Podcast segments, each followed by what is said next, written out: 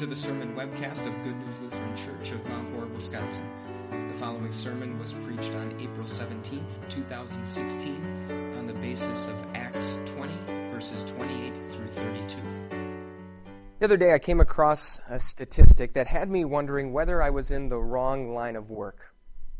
The statistic suggested that with all of the, the channels of information that are at our disposal today, you and I receive as much information each and every day as someone living 100 years ago would have received during their entire lifetime. I don't know whether or not that's true. I don't know how you'd even go about trying to prove whether or not that's true. But, but here's why that was initially such a troubling thought.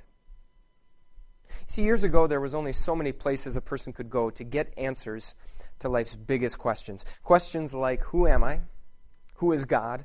Where did I come from? Where am I going when I die? If a person wanted answers to those questions, you could go to a church and talk to a pastor. You could go to a university and take a class in theology. You could go to a library and pick up a book. And that was about it. But over time, of course, the voices who were offering answers to those kinds of questions made their way onto the radio and then onto TV.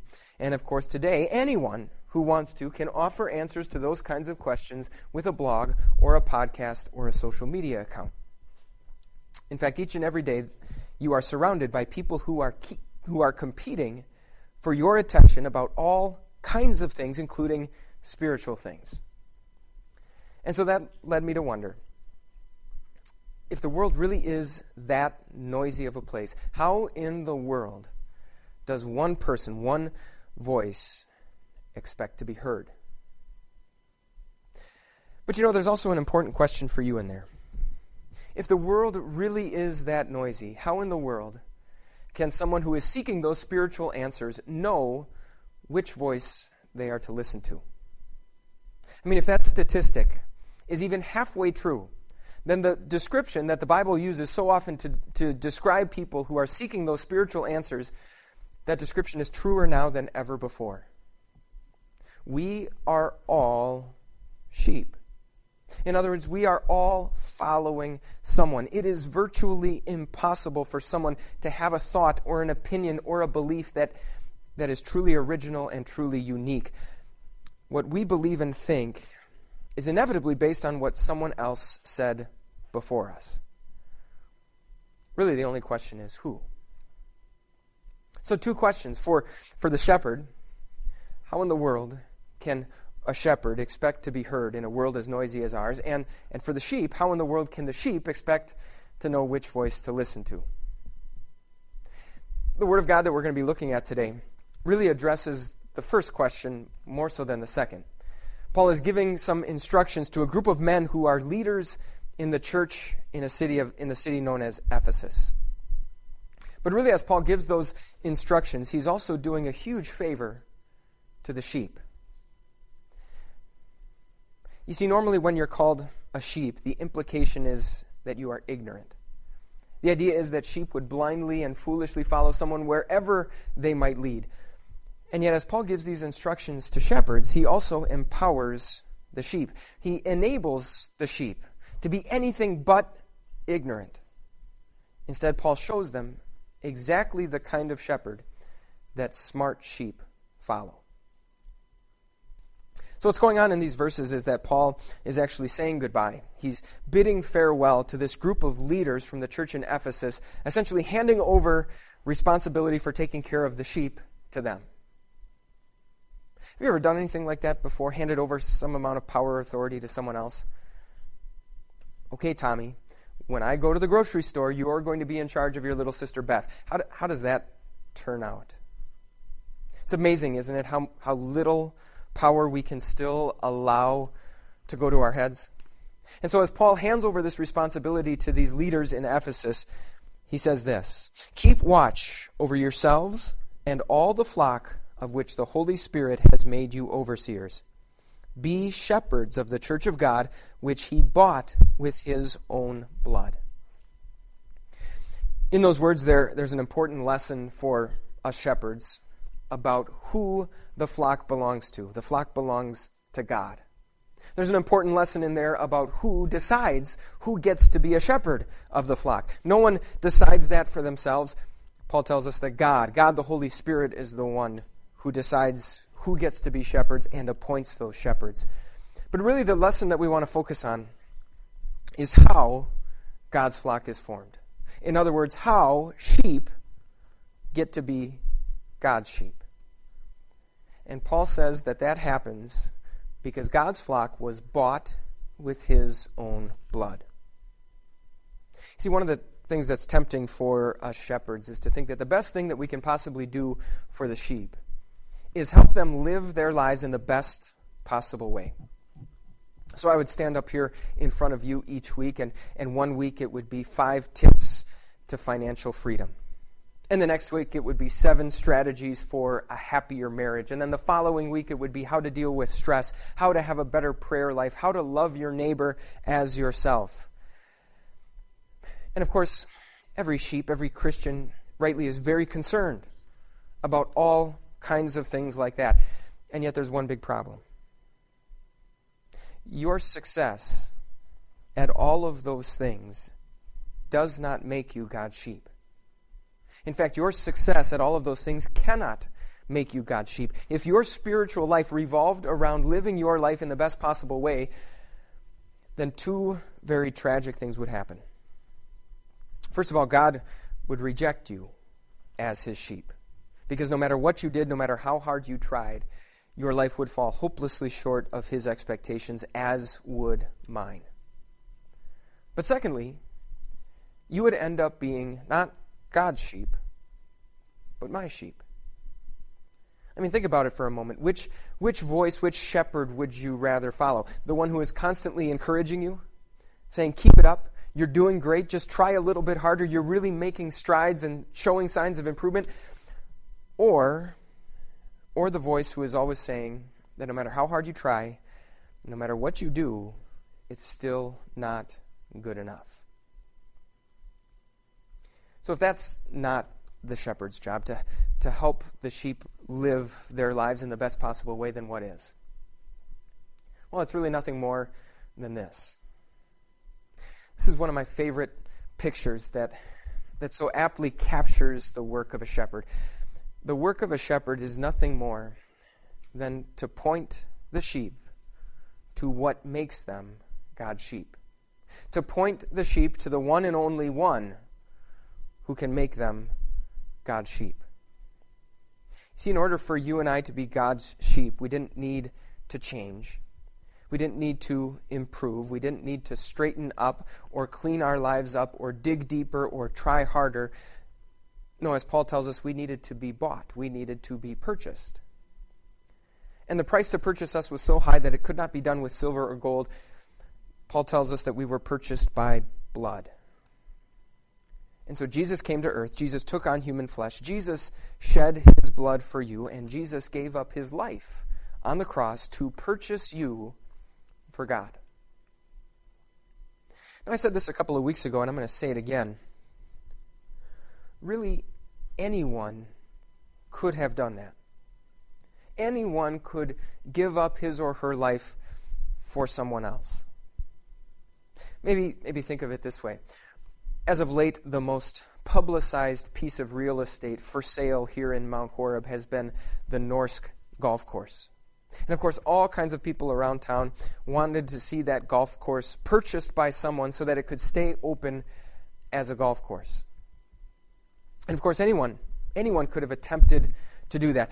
Shoot, I could have attempted to do that. I could have scraped together as much cash as I possibly could have. I could have gone down to the bank and gotten the biggest possible loan that they would have given me. I could have taken that to the owners of the course and said, Here, I want to buy the golf course. But because the listing price was somewhere north of $2 million, I'm guessing that even my best offer would have been rejected. So, if anyone could have given up their life as, as payment for someone else. How do we know that when Jesus did that, it was good enough? Well, we know that because God the Father gave his full, final, unconditional pro- approval of the offer Jesus made when he raised him from the dead on Easter Sunday morning.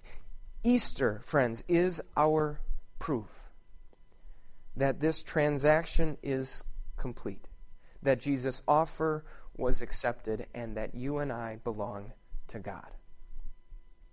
So, sure, I could stand up here in the front and probably think of some good things to say about, about how to manage your money or how to be a better parent. But smart sheep, smart sheep follow a shepherd who knows how God's flock is formed. And God's flock is not formed by the sweat of the sheep, God's flock is formed by the blood of the shepherd. And so, the best thing that a shepherd can possibly do for the sheep is continually point them to Jesus. But you know, there's going to come a time when I can no longer do that.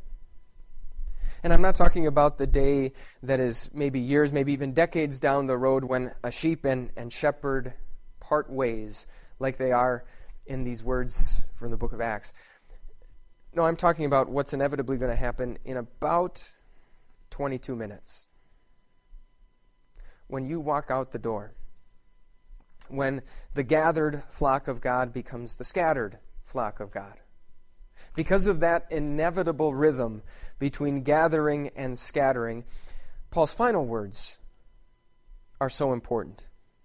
He says, Now I commit you to God and to the word of his grace, which can build you up and give you an inheritance among all those who are sanctified. You see, not only were these men shepherds of the church in Ephesus, they were also sheep of the Apostle Paul. Paul was their shepherd. But now, again, he's essentially saying, My time as your shepherd is up. And Paul knew, Paul says it in these verses, that after he leaves, he knows that wolves are going to come in and try and lead the flock astray. Does Paul sound scared? Does he sound worried? Not one bit. And it's because he knows that even though his time with them has come to an end, he is entrusting them to God and to His Word. See, another thing that's really easy for, for us shepherds to do is to stand up in front of the sheep and say, This is how it's going to be because I'm the shepherd and I say so. Or a very close variation of that is, This is how it's going to be because, because the church says so. In other words, when someone has a question or when someone is struggling with a doubt or maybe even has an objection to something that the shepherd says, it is so easy to sort of put our pastoral foot down and say, This is how it's going to be. I'm the shepherd. I say so. That settles it. Or even, we're Lutherans. This is what Lutherans believe, and so that settles it. There's a, there's a big problem there, too. And the problem is that, that what feeds the sheep is not the words of the shepherd or not the words of the church. What feeds the sheep is the Word of God. I find myself saying it just about every time that we go through our page one class, and I said it again the other night to the group that is currently going through. We get to the point, we get to a point in the in the class, and I say, you know, during the course of this study, we're not going to have an opportunity to talk about every single thing that the Bible says and every single thing that our church believes. But, but if we can agree upon the process by which we arrive at what we believe, then no matter what question might come up, even if it's years down the road, no matter what question might come up, I'm confident that not only will, will we arrive at the same answer, but we'll arrive at the right answer. In other words, if you, can, if you and I can learn to approach life's biggest questions, or any spiritual question for that matter, and not start that conversation by saying, Well, I think, or I feel, or even I believe, but instead, God says, then no matter what the question might be, we will arrive at the right answer. You see, it sure is tempting to, to stand up here and, and try and think or, or think it would be good to try and keep the entire flock in this perfectly straight single file line simply by saying, This is how it's going to be because I say so. But, friends, smart sheep, smart sheep follow a shepherd who not only knows how God's flock is formed, but who know how God's flock is fed. And God's flock is fed by the Word of God. Which means that the best thing that I can do for the sheep is not teach them how to listen to me, not teach them how to listen to the church, but teach them how to listen to God. Whether that's when they are gathered here or when they are scattered out there. So, two questions. In a world as noisy as ours, how in the world is a shepherd supposed to be heard? And in a world as noisy as ours, how in the world are the sheep supposed to know which voice they are to listen to? Turns out those questions aren't so difficult to answer after all. It's not because there's anything significant about the shepherd, it's not because of the, the smartness of the sheep. No, it's because that no matter how noisy our world might be, there is and will always be one voice that still stands out. No matter how noisy our world might be, no matter how many people are asking you to follow them, there is and will always be only one good shepherd. Amen. For more information about Good News Lutheran Church, visit www.goodnewslc.org.